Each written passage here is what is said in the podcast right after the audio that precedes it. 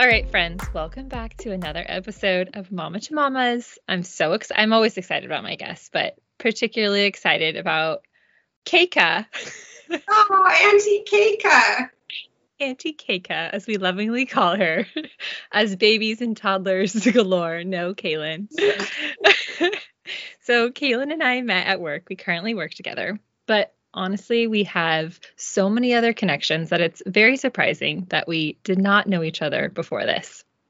We grew up a town apart, went to neighboring high schools, had lots of mutual friends, both had the same high school job working for a makeup artist, and we both lived in Encinitas. So, as you can see, so many connections, but thankfully, our jobs brought us together Kaylan is truly one of the funniest people I know. She adds realness and laughter to any situation when we need it most, motherhood included. So that's why I'm so excited that she's here today to add a little humor to motherhood.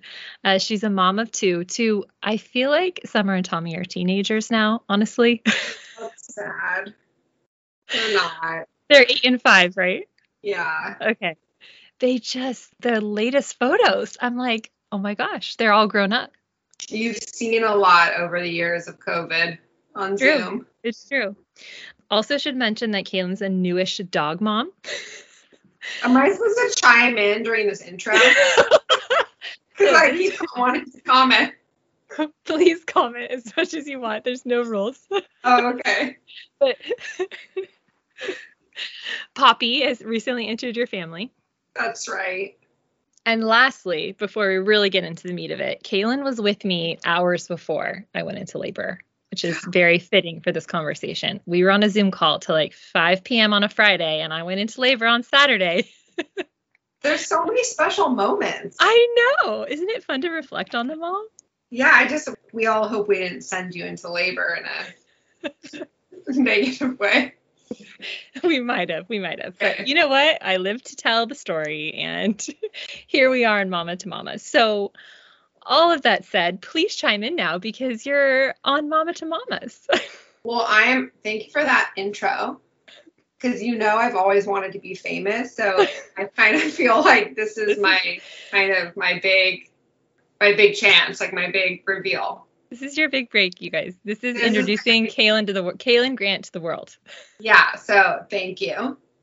and I appreciate the comments about my humor, and that's a lot of pressure. But as you know, this is very exciting for me because I love to give unsolicited advice at yeah. work, which is not the place to do it, but it's my only real opportunity. And so I usually only get like a quick moment on Zoom before someone cuts me off or a remark in the chat that may or may not be appropriate. So yeah. now I get this whole hour with you. It's all about you. You I know, and usually I have to go to a therapist for that. so it's very exciting. It's very exciting. Okay, we're going to start way back at the beginning. And this is a silly question, but I feel like because we like grew up similar lives very close to each other. Yeah. I want to know when you were growing up, did you always want to be a mom and did you keep a list in your phone of all your baby names that you someday wanted to name your children? Okay, that's a good question. And it does come up a lot in conversations, I feel like, with other women who are like not sure that they want to be a mom or not, actually. Yeah. For me, I always wanted to be a mom. In a lot of ways, I'm like, I never knew any different when I talk to other women that aren't sure, I was like, you know, that's kind of nice actually that that's something that I always knew. I was like upset that person that was like the little girl who was obsessed with babies and yeah. I wanted to babysit any anybody I could get my hands on. I babysat my neighbors. I didn't have a little I'm the youngest. So right. I always wanted to babysit and I always knew I wanted to be a mom and I did keep a list of names not on my phone, Gina. Oh yeah, you're right. What generation? What am I thinking of? In your in your diary that had a lock and a little key? Yeah. yeah, and I still have them. I have like eight because I would write like two pages in each one.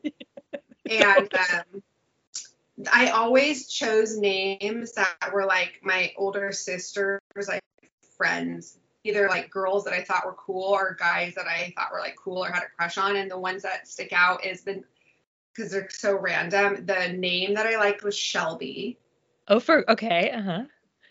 The boys' names that I liked was Blair and Zeke. Ooh, those are pretty unique, though. Yeah, I obviously didn't use them, but No, obviously. what's in the Was summer on one of your lists? It wasn't. No. Um, and probably Tommy wasn't either because that is purely from yeah. who you married. Yes, but I always loved the name TJ. oh, cute. There was a TJ I had a crush on. And I also then had a kind of a weird crush on TJ Lavin, the like really short BMX biker, and he was the host of the Road Rules Real World Challenge. Okay. So I thought Tommy Jr., Yes. TJ, Oh, I get it. Full circle. yeah. I love so it. there is some like there was like that wasn't like a hard sell. And did you always want two?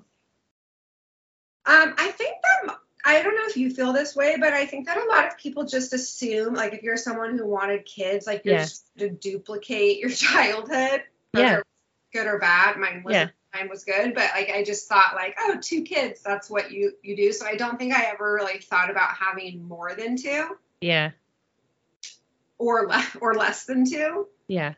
But so I think I knew that I wanted two kids, although it's always really hard to even think about that after you have your first. Right.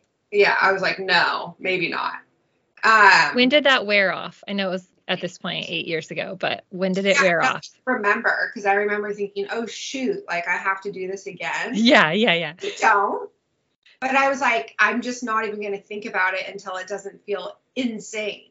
Like Yeah. it felt like absolutely not. Yeah, totally. Then, and I was like, will I ever feel like that? And then when summer was like a year and a half, I was like, maybe. hmm And then by the time she was two, I was like, I can do it. hmm So there was definitely a shift. Yeah. Yeah. I I mean, I've talked about it here before, but I remember when Maddox first came out, I was like, never again. Never again. Like never. Can't Never. believe we have to go through that to like get the baby.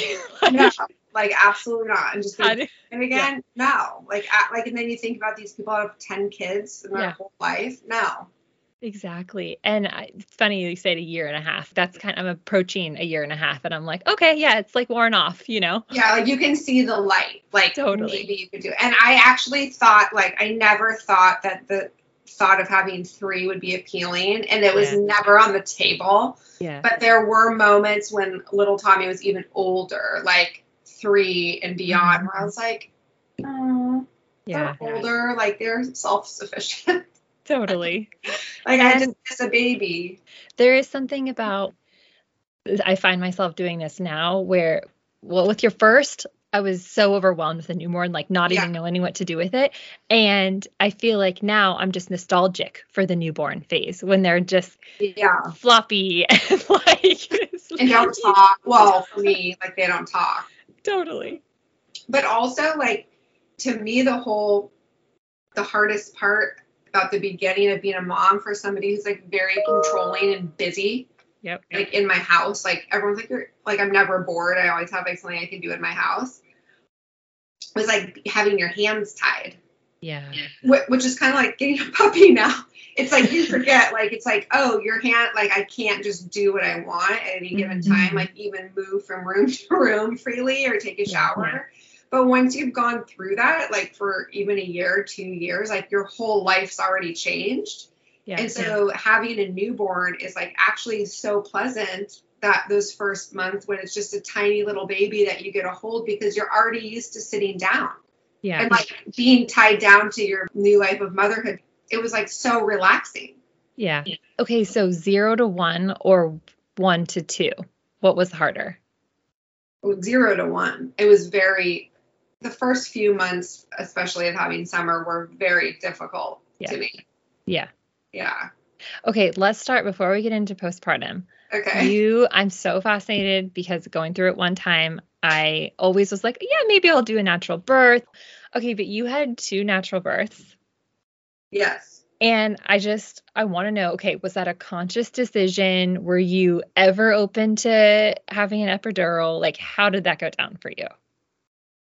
okay i'm trying to keep this concise so i never thought about it Mhm. a lot of all my like natural tendencies honestly have been inspired by other people Okay. and just I just learned a new way of doing things and then took that and kind of tried to educate myself because it was fascinating to me. Yeah. So for natural birth, my very best friend from college who had had her first exactly a year actually she's like one like almost one year exactly older than summer she and i don't even honestly know why or what inspired her but she had a natural birth okay. and so she was my very best friend, one of the first people I knew that had kids, and so that and that I talked to about every every single detail of of her birth experience. Yeah. So I was only I was pregnant like three months after her her daughter was born. So I was asking her, picking her brain on everything. So she was just telling me all about natural birth and her birth was so easy and seamless that I was Mhm. like, that in itself is kind of probably probably in hindsight what triggered me to wonder why that was. Yeah.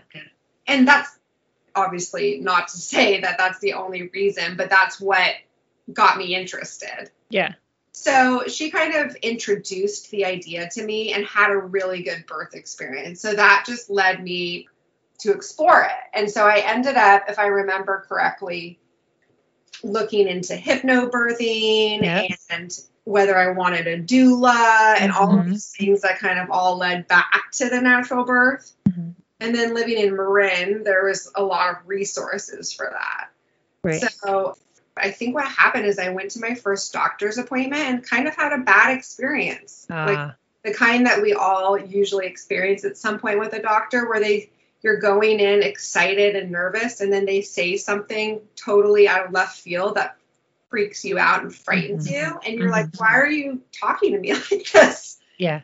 and it's very very stressful when you're pregnant for the first time Yeah. and then all of a sudden you're having like the mom instincts of just being worried 24 7 now about something and it's not really based on anything other than comments from Yeah.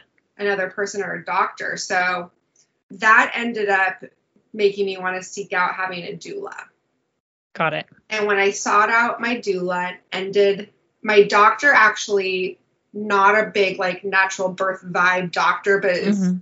just very chatty and loud and is like, whatever you want, we'll support you, do whatever you want. Yeah. It's kind of funny. So she actually, ironically, referred me. She's like, "Do you want like a young hip doula or like an old lady doula?" And I was like, uh, "On the menu of doulas, I think I will pick the old lady like wizard doula." Because I, I I met with a couple and I met with like some young girls that were way younger than me, and it was like an awkward conversation. yeah. I was like, "No, I need like someone who's much more wise than me in this situation." Yes. Yeah. Has been through it all. Yeah. Uh-huh. Yeah, so I ended up with this woman, Catherine Stone, Uh-huh. whose email I think literally is like mothering wisdom, I love it. something like that. Anyway, she was what I pictured the doula for me to be. Yeah. She's older, like in her late 70s, and has like gray hair down to her hips and like a large white wolf dog. Oh, And lives in this like property up on a mountain yes. Tam that's like Uh-huh. overgrown, but looks like it's out of a movie and like serves Mhm. you tea. She every time we met with her, Tommy and I, she gave me like the best foot massage I've ever had. I love had. it. I love it. That was basically like that I was sold on this journey. And she educated me a lot and gave me all the other resources for like helping with natural birth. So we ended up actually taking a birth class too by a really popular woman in the Bay Area. Her name's Rachel Yellen. Okay.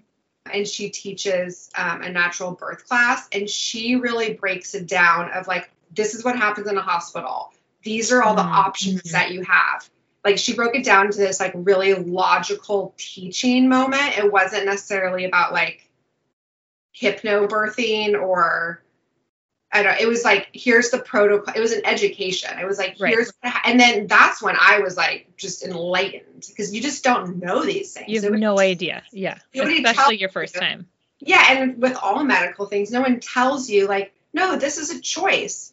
no, this is what they're going to give you because that is the hospital protocol, which I understand, but you, this is why they do it. Does this, yeah. Do you fall into this category? Does this fit for you and your body and your mm-hmm. life? Yeah. Maybe not. Maybe it does, maybe it not. So, like, as a controlling person, once I got all that information and was like, mm-hmm. oh, okay, I'm going to make all these decisions based on what I want.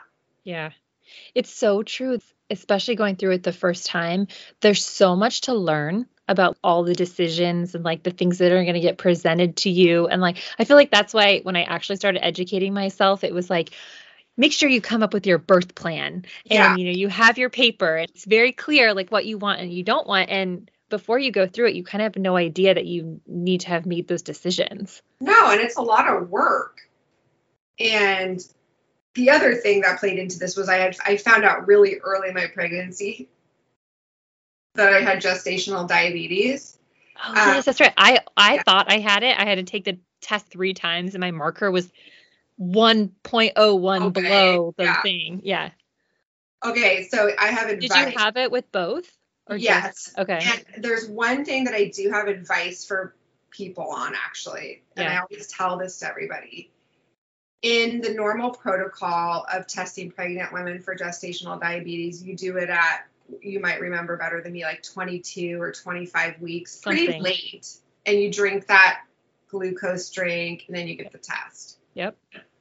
Well, my doctor actually, one thing I really liked about her, because I didn't know any of this, is she tests everybody at their first appointment when you get your blood work done, like at, I don't know, like 10 weeks. Mm-hmm when you get your blood work done, she tests everybody's A1C. Yeah. Because she said so many people are already pre diabetic and don't even know it. Mm. And so catching whether you were pre diabetic or you have gestational diabetes or a mix of both, catching it at 25 weeks and drinking that glucose drink is like too late to change the course of your actions and to try to get it under control. If you found out that yeah. early on, like I did, I freaked out because I knew nothing about this. And like the mm-hmm. word diabetes got thrown to me, I knew nothing. And I was so stressed out, which was horrible. But I was like, I'm not okay with this. And I'm yeah. going to do everything in my power to control it. And so, so did that, you change diet and yeah, everything. Yeah. I went down mm-hmm. like and it was a lot of work and I didn't do that for Tommy. I just didn't have the the energy yeah. to do that. But I did for summer. I didn't have another child at the time. Right. And I hate to say I'm proud of myself because usually gestational diabetes for a lot of people there's nothing you can do and it's not about your food or exercise choices. It's just your body. Your right? body during yeah. pregnancy. That's yeah. what it is. Your yeah. body does something during pregnancy, it processes sugar. You can help it, but that doesn't mean you're going to make it go away. Yeah. I didn't make it go away, but I kept it under control so that I never had to give myself insulin shots. And that's what I wanted. I didn't want to do it. It just did not feel right. Yeah. And so, yeah. So your advice is to try to get at your earlier when you're first getting all your tests around 10 yeah. weeks to get your A1C yeah. so that exactly. how are your levels so that you don't wait till 20 whatever, I think it's 26 weeks or something to drink it and be like, okay, well that's I don't know. That's like 12 weeks of just maybe having no clue. Exactly. It's 12 weeks of having no clue and we all sometimes like go off the deep end with our eating and like that's fine, but we also like, and I trust me, I swung the pendulum with Tommy quite a bit. But you all, like, we all know, even when you're not pregnant, obviously, like eating healthy and being active is going to make everything easier on your body. Yeah. So for me, it was just like a huge motivating factor. And there's really no harm in having adding that to your blood panel. I didn't even have to drink the glucose drink. Yeah. Oh, that thing is so disgusting. I was looking up, same as you, I have like an affinity for, I mean, I didn't have a natural birth, but just have an affinity for doing things as clean and organic and natural as possible. So I remember looking up, Googling, like, is this mandatory? Is there an alternative to the sugar drink? And like, couldn't really find anything. And you do find a lot of holistic doctors who are just against it, but Yeah. it must be newer too, because I feel like my mom's generation, she was like, we never had to do that. Right. Well, also too, I think it is a serious, real issue, but I, it's still something where I mean, I could talk about just this for a long time. There's a number, and you Mhm. either fall below or above the number. Once you're above the number, you're in it. Like you're Yeah. in this gestational diabetes system, and you're not getting out. yeah, totally. Yeah. and I had to food journal every week and go to this nutritionist that would flash me the food pyramid and tell me I wasn't drinking enough milk. And it's like, okay, this is mm, where I so outdated. So outdated. It's so yeah. outdated. So while it's a real thing and a real issue, it's a, still like there's a lot that's dysfunctional about it. Yeah, yeah, that makes so much sense. Yeah, Yeah. so it's unfortunate. Okay, so what about comparing your births? So, did you have a doula with your second? Did you use the same woman for Tommy? So that was a really hard decision because so summer I had the natural birth. Yeah. It was like anybody would imagine your first baby, no drugs. Like I had her two weeks early. Oh, you were two weeks early too. Yeah, it was two weeks early. And so I never, like, I would say it was a good birth because I never experienced that, like, last two weeks or month or however long it could be, like, absolute pain where you're giant and you can't move and you're just waiting. Like, I never waited. Just woke up one morning and I was like, well, today's the day. My water broke. Yeah. So that part actually was kind of nice. Thankfully, she Mhm. wasn't too early.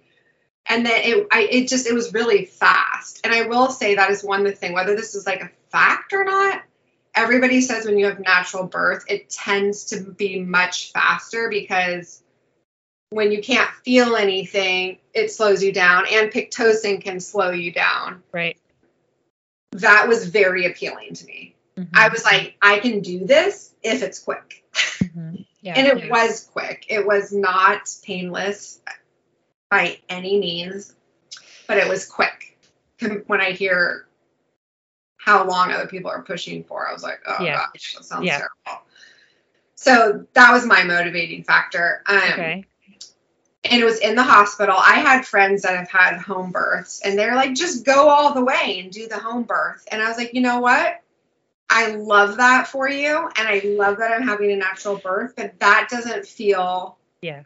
No, that Mhm. just that for me that doesn't feel right. I think it's amazing, but that's the thing. It's like it doesn't have to be like all this or all that. Was like, Totally. You can do the blend of what works for you. yeah, I want the blend. I want Mm-hmm. the old lady. I want to be in the Yeah. hospital.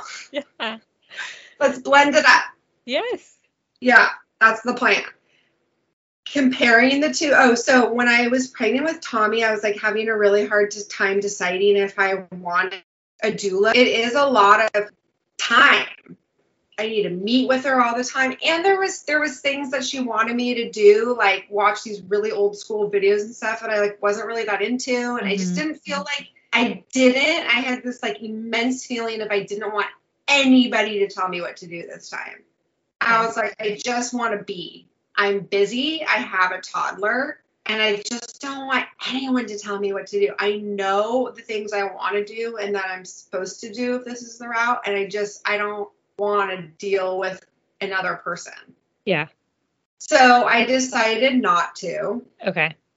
I kind of wish I had in hindsight Mm. because like you said when you tell yourself it's just a support system and like a checks and balances like when you tell yourself you want to have a natural birth but you'll just see what happens Mhm. it's hard without like support it's like trying to work yeah, out that accountability that you Yeah, know that someone is there for you with you. Yeah. Uh-huh. yeah exactly so in hindsight i would have at least had her for like the birth part Okay. so the biggest difference with Tommy was that I had diabetes again. I kind of gave up on trying to control it. I was like gained a lot of weight. I was just like, I just can't. I'm just doing my best, but the it was just harder. My blood sugar was not just in general easy to control, and so I did end up taking insulin at the very end, Okay. which is fine. Uh, it's just uncomfortable to have to put a needle into your Yeah. stomach. Yeah. It's just just something you just don't want to be doing. But I did it at the very end. He was already like supposedly huge, which What was he born at? um nine pounds, 14 ounces. Oh wow. Uh But here's the other thing like the whole diabetes thing is like I had one of the top diabetes nurses at CPMC because that's where I had to go for some of my appointments say, Oh, we're just trying to keep babies under seven pounds. And I was like, What? Do you see me? Yeah. Like, why? Because uh, that would be unnatural. Like, I'm a giant human and I was like a nine pound baby. yeah. Like, that's, I'm not, but this body is not going to birth a six pound baby. Like, That's so interesting. I didn't know there was like a goal yeah. limit. Yeah. I mean, this was one woman, but she was Yeah. the head of this area. Yeah. So I wasn't worried about having a big baby. Yeah.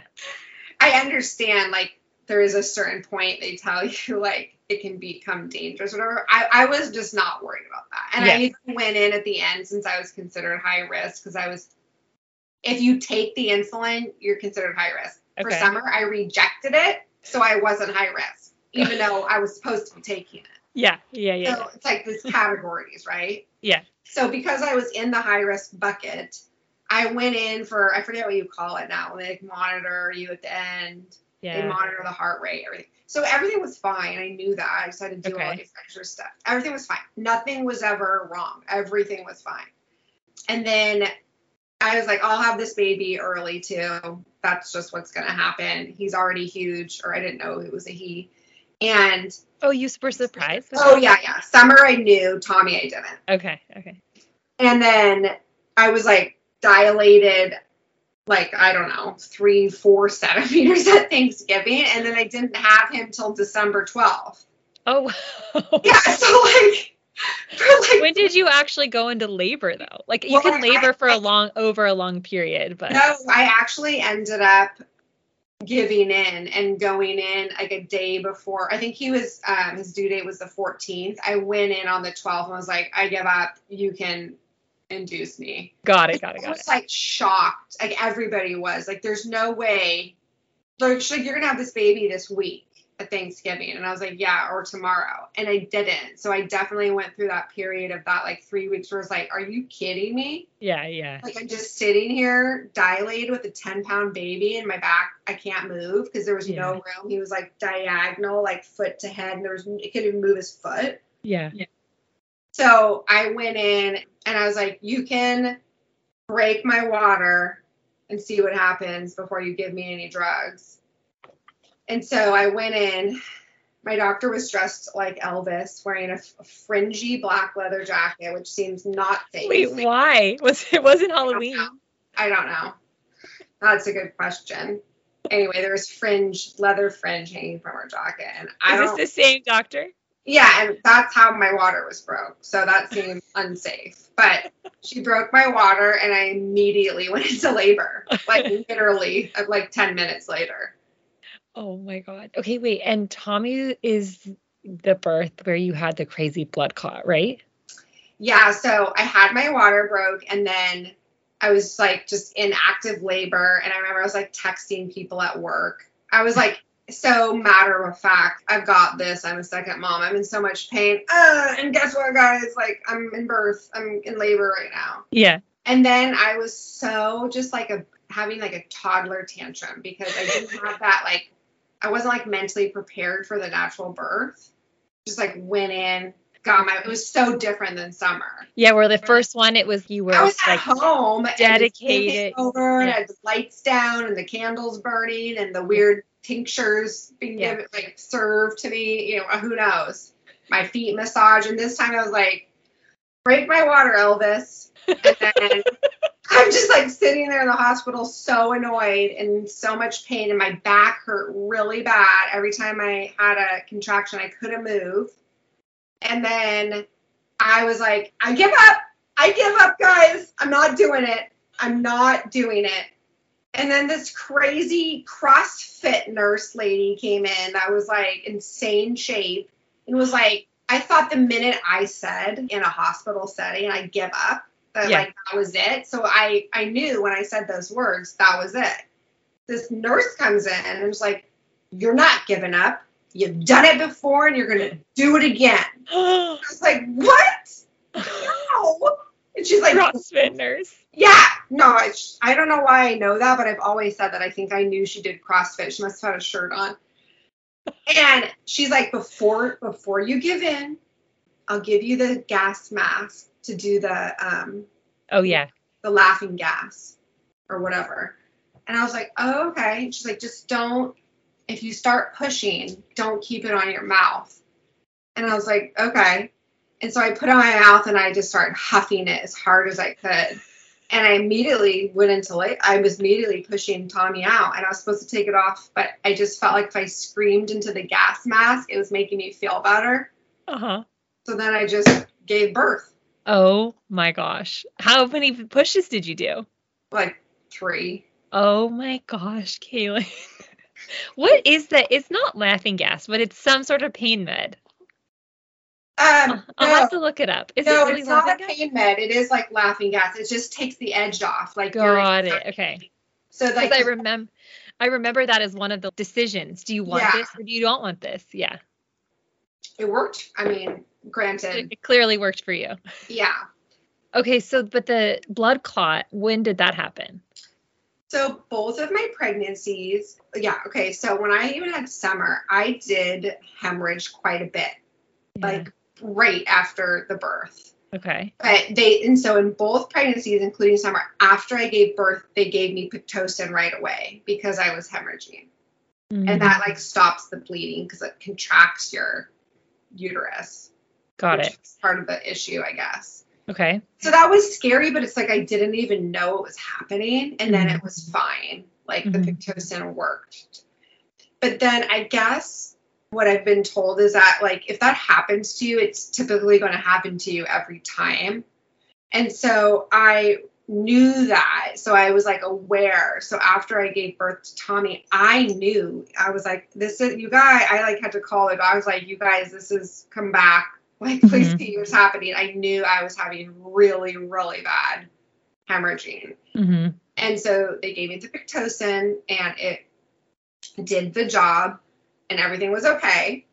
But it was a little, it's like, it was a little scary because like I was like very aware of that. And it was, you know, it, you lose a lot of blood. So you're like already just gave birth and then you're like kind of shaky and Well, the fact that you were even like aware enough to like remember and tell the nurses, almost guide them is crazy. Yeah, I was like, hey guys. yeah. So then that was fine. And birth was fine, and he was fine. And both pregnancies, they test the baby for diabetes. Everybody's blood sugar goes completely back to normal. That's what's weird about gestational Right. diabetes. Right, like they never had an issue, and then instantly mine's fine. Yeah.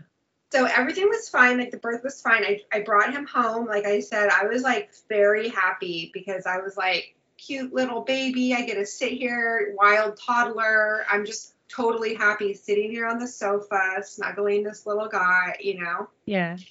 The only thing that was a little stressful for most people with having their second is summer was like really sick. But it's like, what can you do? You know, mm-hmm. what can you do? Right. So I was already a little bit hyper paranoid about that. And so I think on like day five, I started feeling sick and I was like, great. Oh, I'm now I'm gonna get like a sore throat or I have the flu. Like that was bumming me out. But Yeah. my dad was over that day and I said, I feel like I'm getting sick. Can you just sleep here? Because like I'm just worried I'm gonna wake up like really sick and I'm gonna need like an extra hand. Yeah. So my dad actually stayed at my house and I put a thermometer next to my I just like knew something was like I was going to be really sick. And I woke up in the middle of the night and I had 104 fever. And you know how when they tell you like if you have a fever after birth, call the hospital right away because you could have some infection. Yeah. Well, I woke up and I don't know if I've ever had that high of fever, so you already feel just generally like Yeah. very sick. Yeah. But I had like a really bad acute pain like in my pelvic area. So I Mhm. figured I I'm sick and I have some sort of infection and I felt the worst I've ever felt my entire life. Like I couldn't I felt like I c- couldn't walk and my entire body was just ill. Yeah. And so I went to the ER with baby Tommy Oh, because I that's kind of a whole other section, but I was like so hell bent on my nursing journey with him being good and it started off so much better than summer. I was like, I'm not going to the hospital about this baby. yeah. Yeah. You're like, we are in the routine. We are, he's not missing a feed. Yeah. Exactly. So I go to the ER, I, I can barely walk, and they run all these tests and they're like, Well, you clearly have an infection. But like we won't know exactly what the infection is until like we get your blood work back. So they're like, you also cannot be in an ER with a five day old baby. Like that is Mhm. just really scary for the baby. And so I was like, fine. So they admitted me. And then it was just this weird experience, honestly, Cliff Notes, where like they don't know what to do with a postpartum mom. They won't put you Mm. back in the maternity ward because you're not part of that Right. system anymore because you've already been discharged with your baby. Right. But you like have a newborn that's going to need to come visit you Yeah. and you have a postpartum issue. So they put me in like the pediatric ward of the hospital. And then like the pediatric nurses don't know what to do with you. They're just waiting for your doctor, like my OB to call from her office and like give direction. So I basically just sat there in the hospital for two days with a antibiotic, like hardcore IV drip until my fever went down. And it took a long time to go down. And then they're like, yeah, you had strep A, strep B, strep C, like all these things in your bloodstream. And I was like, but why do I have this acute pain in my Mhm. pelvic area? My doctor's like, probably a uterine infection. And I was like, how do you know? hmm And then, like the second day, I was like, "Can I go home? I'm so confused." I still had the antibiotic because it did take a really abnormally long time, honestly, to get the infection down. And I would try to get up and get out of bed, and I couldn't because every time I sat up, I had this like acute pain, like when I moved, like you could Yeah. feel where it was. And so at the third day, my aunt, who used to be a NICU nurse, was there like taking notes and helping me and like trying to like facilitate and was like, she should get a CT scan. And so I got a CT scan and they're like, oh, you have a blood clot. Oh my gosh. Another example of you having to push your way through the yeah. system and like get answers. Yeah. Yeah. So what do they do with a blood clot? Well, that's what's very strange. I had an infection that caused a pelvic blood clot. There's a name for it. It's called like septic pelvic thrombosis. And it's Oh super rare, super rare these days. And also way more likely if you've had a C section. Mm. So the fact that I had a natural birth with no no major complication was not related to gestational diabetes, hemorrhaging, I don't know, maybe. Like I'll never really know. I have lots of thoughts of like why did that happen? Mhm. But it's super uncommon in my circumstance. And it's really scary because you just basically have a blood clot and then you have this then cause an infection in my bloodstream. Mhm. Um, but what's strange about it was outside of taking antibiotics to fight the infection with a blood clot, and this is the case I think for like pretty much any blood clot, you just get sent home on blood thinners and you basically Mm. stab yourself for the next six weeks or however long with like this blood thinner medication, and then that's it. There's not even like a check-in. It's like that dissolves the blood clot and you're good to go. Then the pain just started going away and it was dissolving. Yeah. But there's no like check in. There's nothing to like check. You just Yeah. do it. And then you're just, um, so I just kept calling them. I'd be like, are you sure I'm fine? Yeah. Like, nothing else to check. Yeah.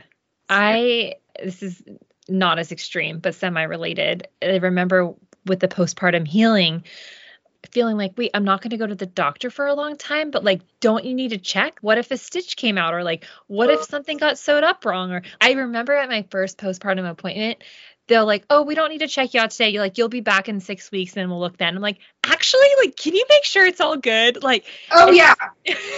I was like, uh, I don't even want to say. I was like, uh, something doesn't feel right. Can you take Yeah. a look at that? And they're like, Yeah. that's normal. And I was like, really? Yeah, it's so interesting. Well, I just don't think that is normal though, right? Everybody says this like in today's society, like we just don't have enough support postpartum. Mm-hmm. Like We you're kind of left on your own. I mean, I felt like that in the hospital. Yes, totally. And there's so many things you need for the healing journey that you don't really know like until you get home. I wish it was like a ah. bit more you're so focused on like do I have enough diapers for my baby? Do I have like it's all about the baby and you forget that you need supplies and like you need healing things to And get back have to to- normal. That's right. And you don't have time to set that up after the fact. No. So somebody would have to tell you if you want that support, you've got to like schedule it before you have the baby. That's what I did with the lactation consultant Yeah. because that was a big issue for me with summer. And I was like, well, what am I going to do now? I'm very stressed out. I have a newborn. I'm a postpartum new mom does not have the ability to like research or schedule or like make appointments. You just don't. No, absolutely not. Yeah. And so I had I I did that for Tommy and like had a late I had a lactation consultant that I met already and like loved, scheduled like on call, like to Yeah. come to my house within the first few days of birth. That was amazing. And she was just it was just so nice to have her like come to the house for that and just like another support system. Yeah, totally. Like you had the team like kind of like set up more appropriately versus the first one. Yeah. Exactly. And I also had a this lady that does cranial sacral come. Oh yeah, what's cranial uh, sacral again? It's a type of chiropractic. Chiropractic. I don't Okay. want to define it because I'm gonna say it. I'm not gonna say it. But it's in the chiropractic world. yes, Okay. Okay. Thank you. it's more you- magical. My my definition is like it's some type of more magical. A more magical adjustment. she did some kind of magical adjustments to my baby. okay, so your postpartum experience. So you kind of touched on this you're a little bit before when you were like, when I get stressed and like controlling. Yeah, So it made me think of myself because I don't feel like a very controlling person until I had a baby. I was just trying to control like every drop of milk that child consumed and trying everything to control his naps, blah, blah, blah, blah.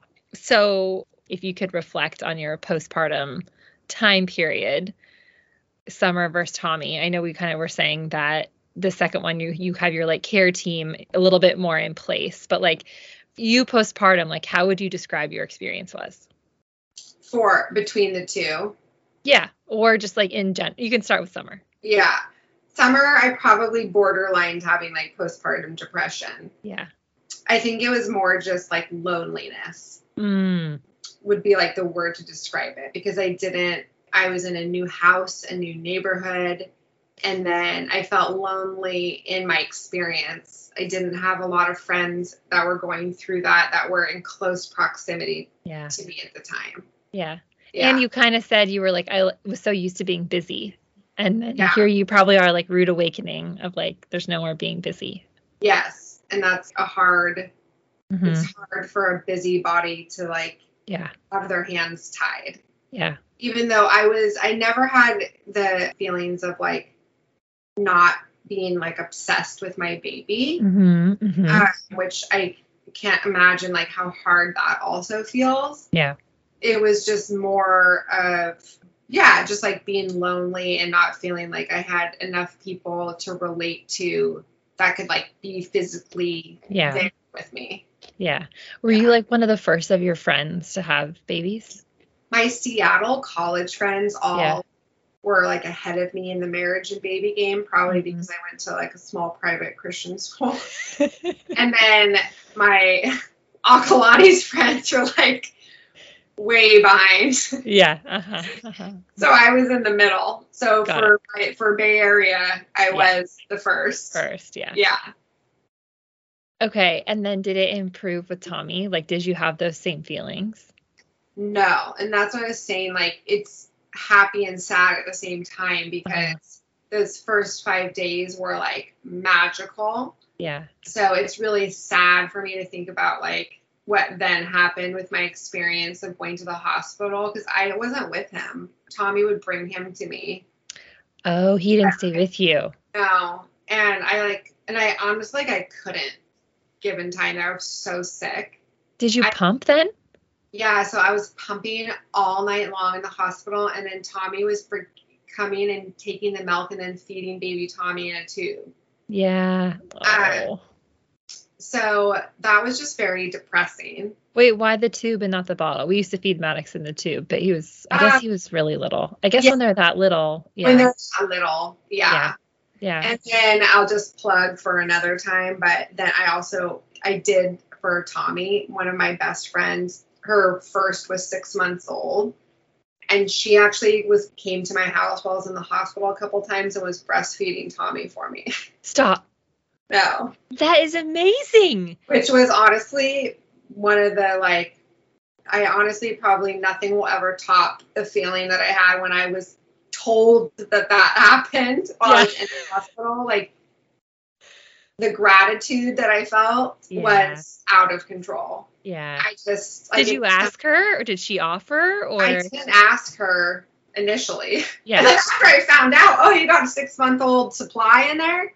Yeah. You want to go over and breastfeed him for me? Can you do that again? Oh my gosh. You know, it's so funny because my sister and I had babies a week apart and we would talk about like, what if we just like did a switcheroo? It's very uh, a little bit ta- socially taboo, but it was. I mean, I can, can you But imagine? I think that is a thing though. Yeah. yeah, stepping in for you like that. Talk Yeah. about like postpartum help for for your friend when I went not knowing anybody. I mean, even this particular friend, she always said like, I feel so bad when you had summer. I I didn't know what to do or what to help, and I was like, well, I hope you don't think that nursing my baby was like your way of making up for this because you don't owe me anything. But I mean, it's just crazy, Yeah. you know. I mean, that's how women used to work, like Mhm, together. mhm, mhm. It's so true. So then after the hospital experience, did you and Tommy get your groove? Like with the yeah, whole we got okay. groove back. yeah. And I very much enjoyed like Yeah. having an infant. Yeah. Like I said, so it was very different in that sense. Mhm, mhm. Uh, and I took a year off of having a full time job. Yes. Okay, that's right. Okay, I work was one of my big topics for you because I just really admire how maybe it's outside looking in, Kaylan, but like you're one of those working moms that I aspire to be. Like, You mean really slow in her career growth? no, absolutely not. I mean, how you carry yourself in both roles. It's so clear to me that like you love being a mom, you're so passionate about being a mom. It's like your first and foremost priority. But at the same time, you like your job and you're passionate about your job and you're smart and you bring great things to just the workplace. And so it seems Thank like you have you do both really well and I think that's hard because I can't remember. It's actually someone we work with told me. She was like, You're never going to be getting an A in both things. But like, I look at you and I'm like, You're getting a pretty good A in both things. Well, that's ironic that you say that, Gina, and thank you because I have been telling people my whole life before I had kids that I am a straight B kind of gal, and I'm totally fine with that. Like I am At a least a B plus. yeah, I I'd say I'm a B plus person, and I say that not self-loathing. I'm like a B plus is good. My mom, it is really good. yeah, my parents were totally fine with these. And so honestly, I just like at some point you're like, I can't you're too I can't. Why try? Yeah. I'm good with B plus. Okay. I mean personally, personally. yeah. Okay, so what ad- this is we're going to have an unsolicited advice moment. What Okay. advice can you give? I don't like using the term working mom, but like what advice would you give to women who have a full-time job, a 9 to 5 or otherwise, and also are mothers? Okay. Well, all you can do is try your best, right? Yes, yes. So beyond that, like we just put so much pressure on ourselves of like these Hmm. unconscious rules, Mm-hmm. you know, Mhm. to like fit into a certain box. So like Yeah. even if you're a working mom, you don't there's even like kind of a a profile for that. Yeah, there Like- is. Yeah, and you can don't have to be that. Like you can be a little bit of everything. Uh huh. You know, like I am good at my job some weeks and days, as you know, and others not. But like that's I can't, I'm just doing my best so that I don't lose my mind. Mhm. And so you kind of have to just give in a little bit. yeah. So I guess I'm telling everyone to just give in and be a B plus kind of mentality. Well, I mean, I know we're kind of joking about it, but it there's a very like important truth in there, which is just go a little bit easier on yourself. I think is Yeah. yeah. Well, Mhm. and what I and what you said about me is, you know, you came into working with me when my kids were older than yours, and so Mhm. there's different seasons, right? And Mm. I actually very much recall a leader at having some kind of one-off conversation. I don't know what we were doing at the time, but she it was like they were trying to have some wellness conversations like 15 years ago Mhm. um, about being a working mom Mhm. and I I wasn't even married, but I was like very intrigued and inspired by what she was saying. That there was like she was a high up leader at a huge company, and she and she had said there was seasons in my kids' childhood where my career had ebbs and flows. Mhm. There was a point when they were little where I had to work less. There was a point when then they were like in junior high, they didn't want to have anything to do with me, and I worked more. Mhm. And then there came to like another point in high school where they actually felt like they really needed me and I took a different job or I didn't work for a while. So what she was framing with like her trajectory and her career path. But I remember thinking, wow, like I could be president and take a year off. Yeah. she did it. Like Uh, that's a long time of your kid's life. And so like i just i also think that we should not be afraid to lean into our like motherly intuition of when you need to like lean into home and when you have time to lean into work. Your career will go on. It will. It might take pauses. It might take some setbacks but i honestly think it all evens out in the end. Mhm. Yeah, the work will always be there. It's almost like your your relationship with the work is what you have control of and it ebbs and flows. that's right you said it best I was just summarizing what you said best. well you know i i have a hard time sometimes with that I think you also raise a good point, which is it's ages and stages of your kids. Because Yeah. I am, okay, so for you now with them being five and eight, compared to when maybe they were like younger and just had a bit few more demands, if you will. For me, you know, Maddox obviously being, gosh, 14, almost 15 months.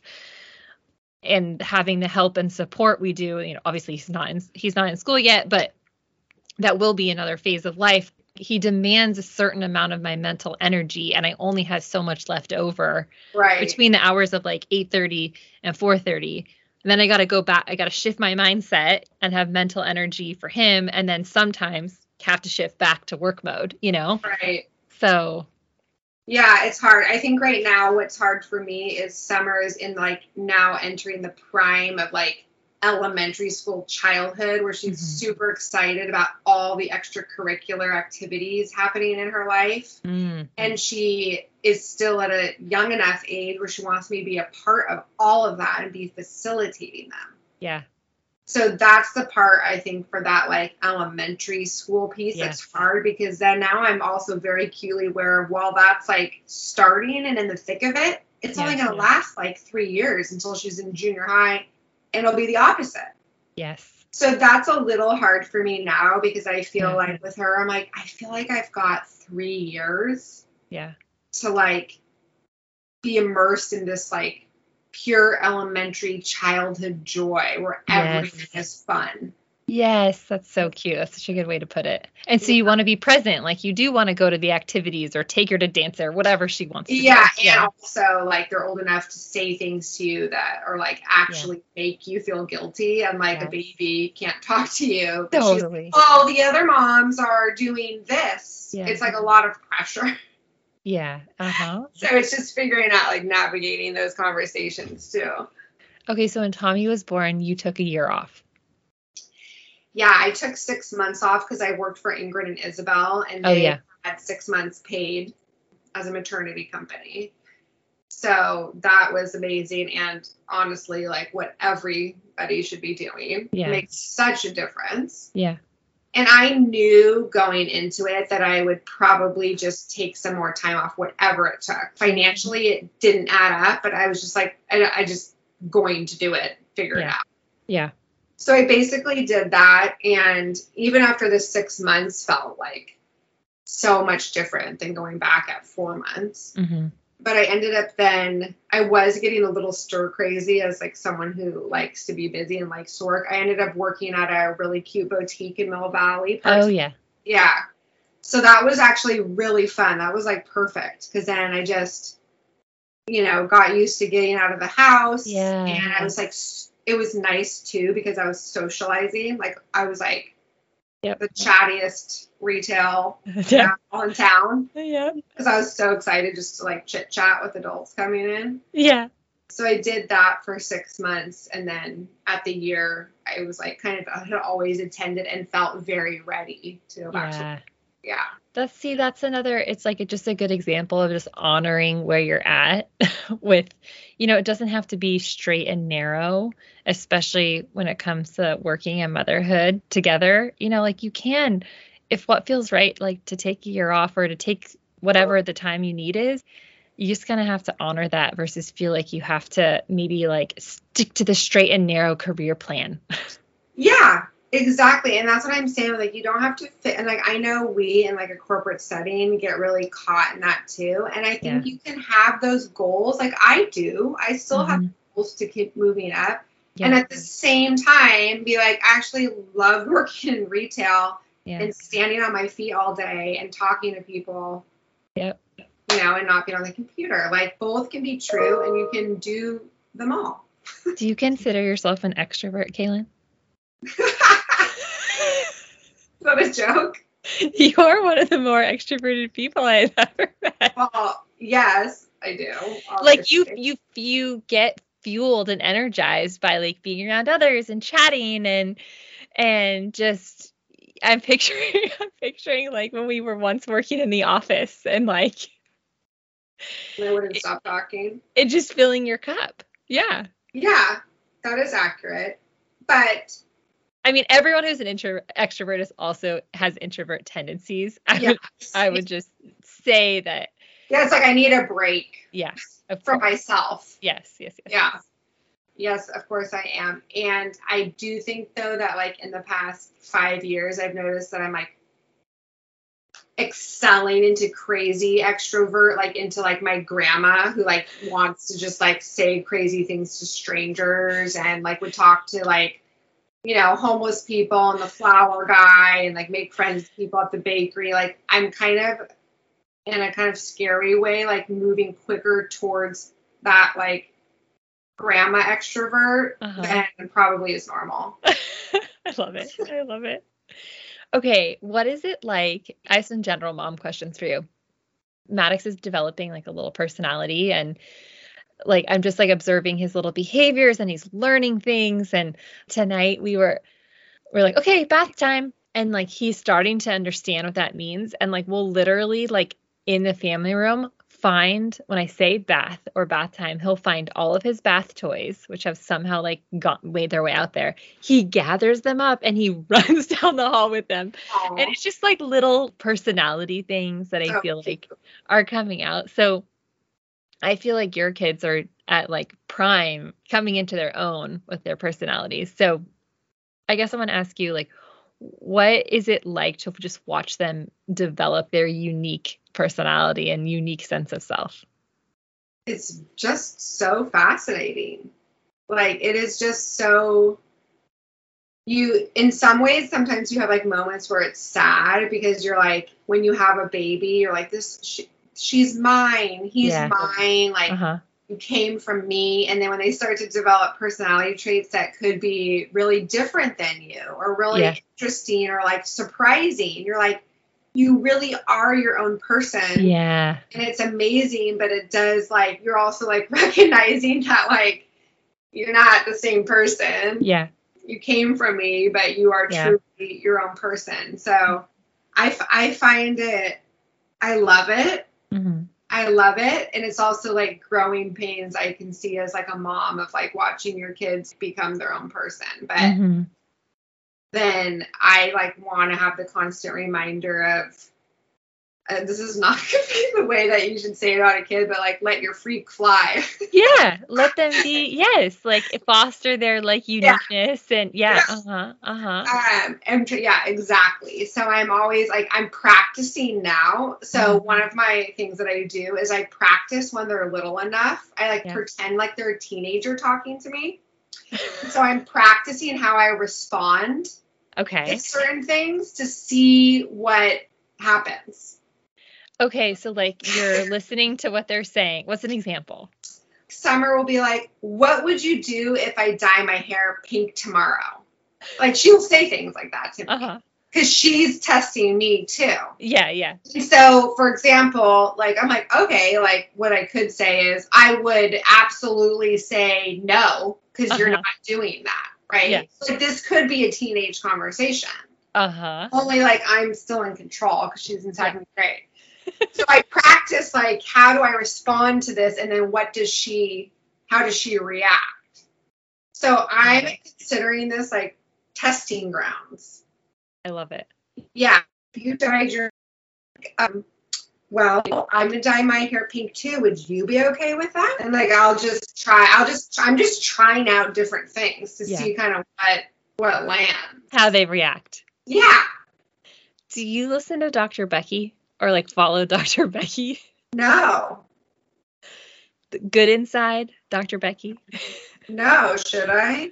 Well, she is a I don't know what is her craft. She's a therapist, maybe marriage and family therapist. I hope I don't botch this, but she specializes in like parenting and Okay. uh, child development and I think she has a podcast, has a book called Good Inside, has a whole platform about Good Inside, has a great Instagram. Anyways, I was listening to her on Glennon Doyle's podcast too. I Oh, yeah.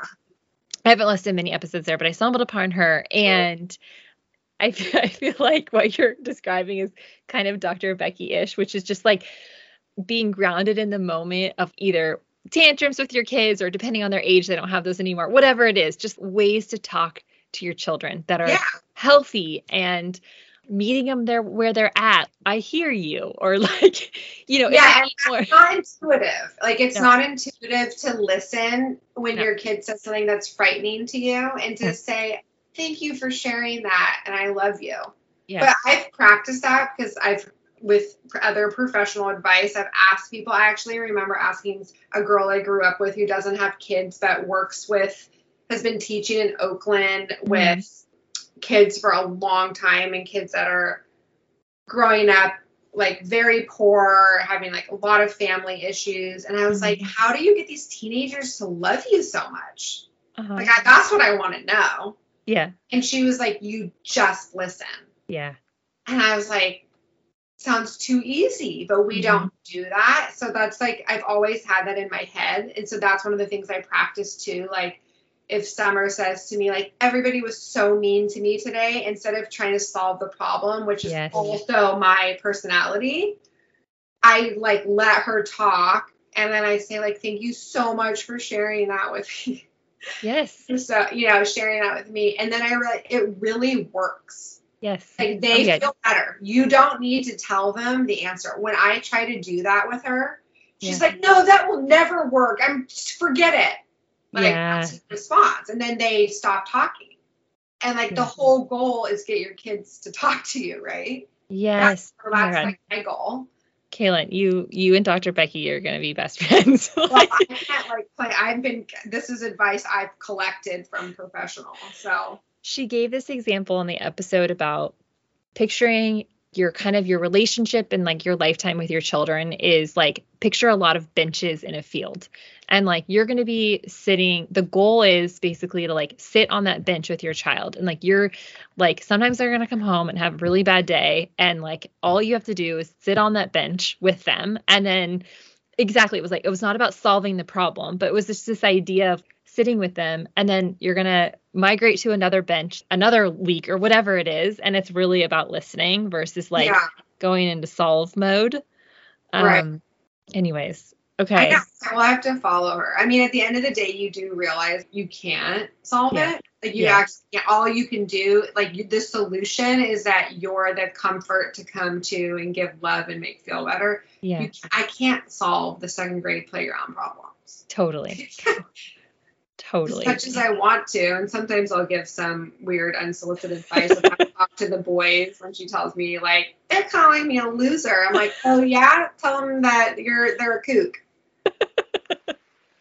But probably I'm gonna get in trouble one day. Okay, last question, then we're gonna go into our final three. Okay. What would you say is what thus far has been your favorite chapter or phase of motherhood? Ooh, my favorite chapter phase. Um, I mean, I I can't say favorite because I Mhm. do really miss having babies. I Mhm. like pretty badly right now. Oh, to the point where like my neighbor who I barely know is about to have a baby and I keep texting her like, is the baby here? and I she's probably thinks I'm crazy. but I do really love that like in the past year, both kids, even though Tommy's still on the younger side, are able we're all able like as a family to like function and like do Yeah. fun things together without like having to think through like nap schedules. oh gosh, yeah.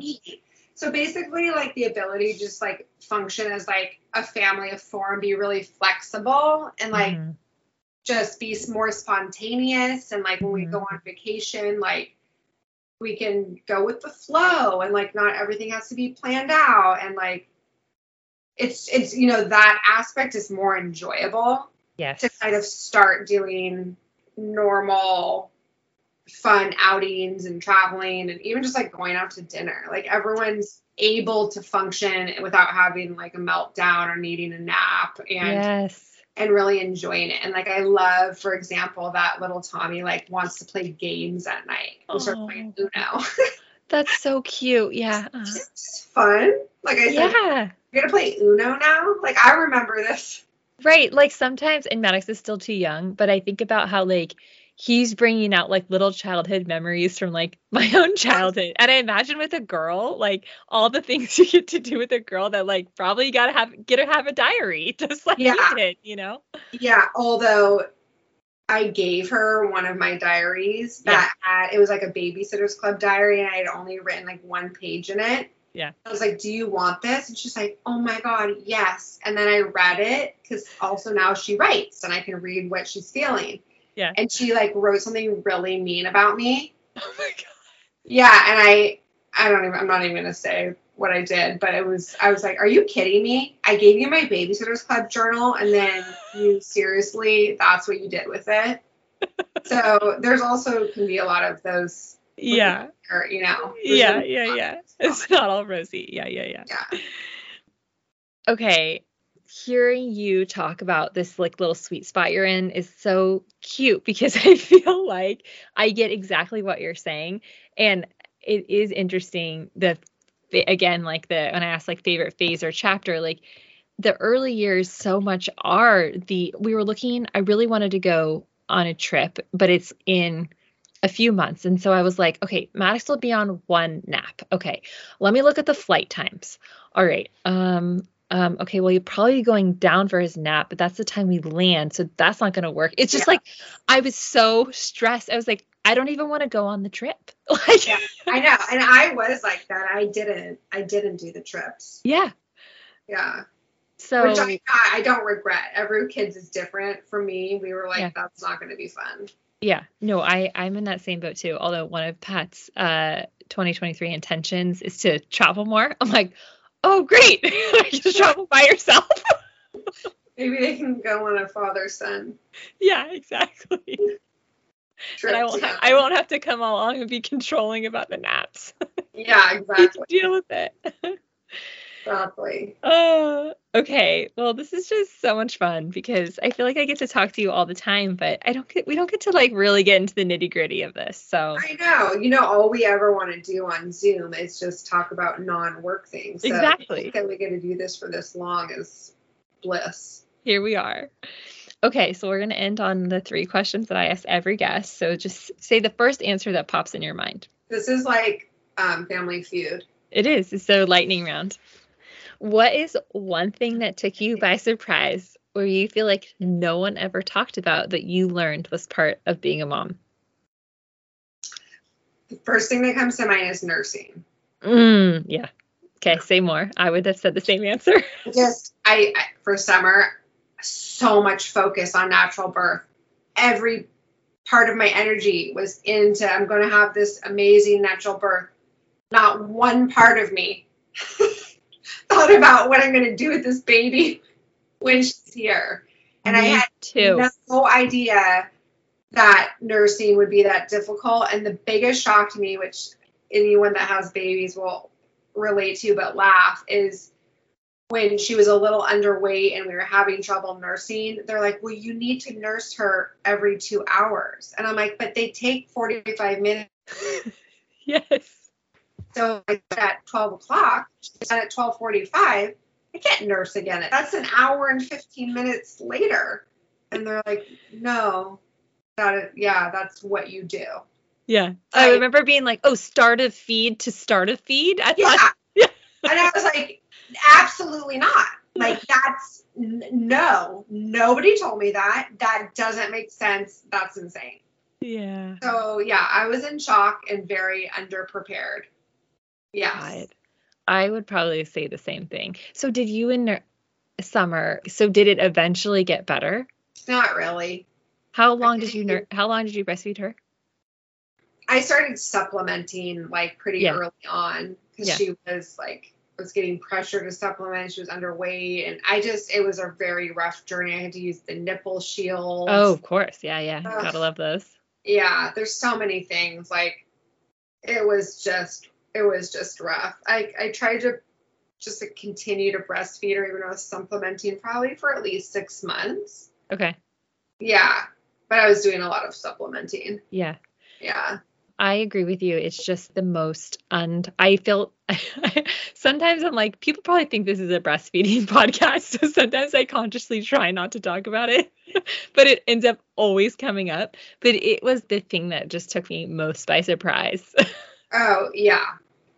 I don't know. It just feels like it feels like every. I don't. It's just like how would anybody know? It's Right. just like Until you go like your it. Yeah. doctor. I don't know. Somebody should be just setting you up for success a little bit. Totally. Yeah. Totally. Uh, also, this is a tip for my humongous listener base, but the, It's going. It's about to blow up. the- a great person for resources for this is Karrie. I think it, you say her last name, Karrie Locher, L O C H E R. Um, obviously, you know, she's uh, not for you, Kaylan, but for any new nursing moms. Like, this would have been late for me. perfect. It's too late for you, but for any nursing moms, give Karrie Locher a follow because she will make you, How she will help prepare you. It's K A R R I E. Okay, I'm As- I'm still curious. Yeah, L O C H E R. oh, I see her. Yeah, Um, follow her. Great follow. Oh, and she's followed by someone I follow, the Vagina Whisperer. perfect, perfect. A So another good person to follow. Okay, actually, this is a great segue into the next question, which is take yourself back to those early days of having summer. If you could give that first time mom version of you one piece of advice, what would it be? Oh wow. Um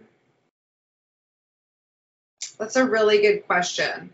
Just picture you in summer at home in those early days. You're in your postpartum, like you told Yeah. me, feeling low, lonely. I mean, it's so What easy. did she need to hear? Yeah, it's so easy. It's it's one of those things where you need to hear it, but it is hard to absorb it in the moment. Mm-hmm. But like this time is so precious and it Mhm. will go fast and your life will evolve and you'll want to be back here.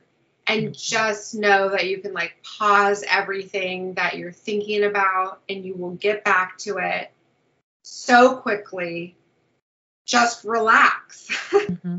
Yeah. you know just Yeah. just enjoy it and just relax Such yeah good advice. someone told me to relax it's it- you're it's so true though what you said which is it's so hard to absorb that in the moment because everything feels like the biggest deal and like the world's gonna end if something goes wrong and it's everything feels like it's taking forever. Yeah. It, you quickly learn when you're out of the fog that exactly what you just said. Yeah i know.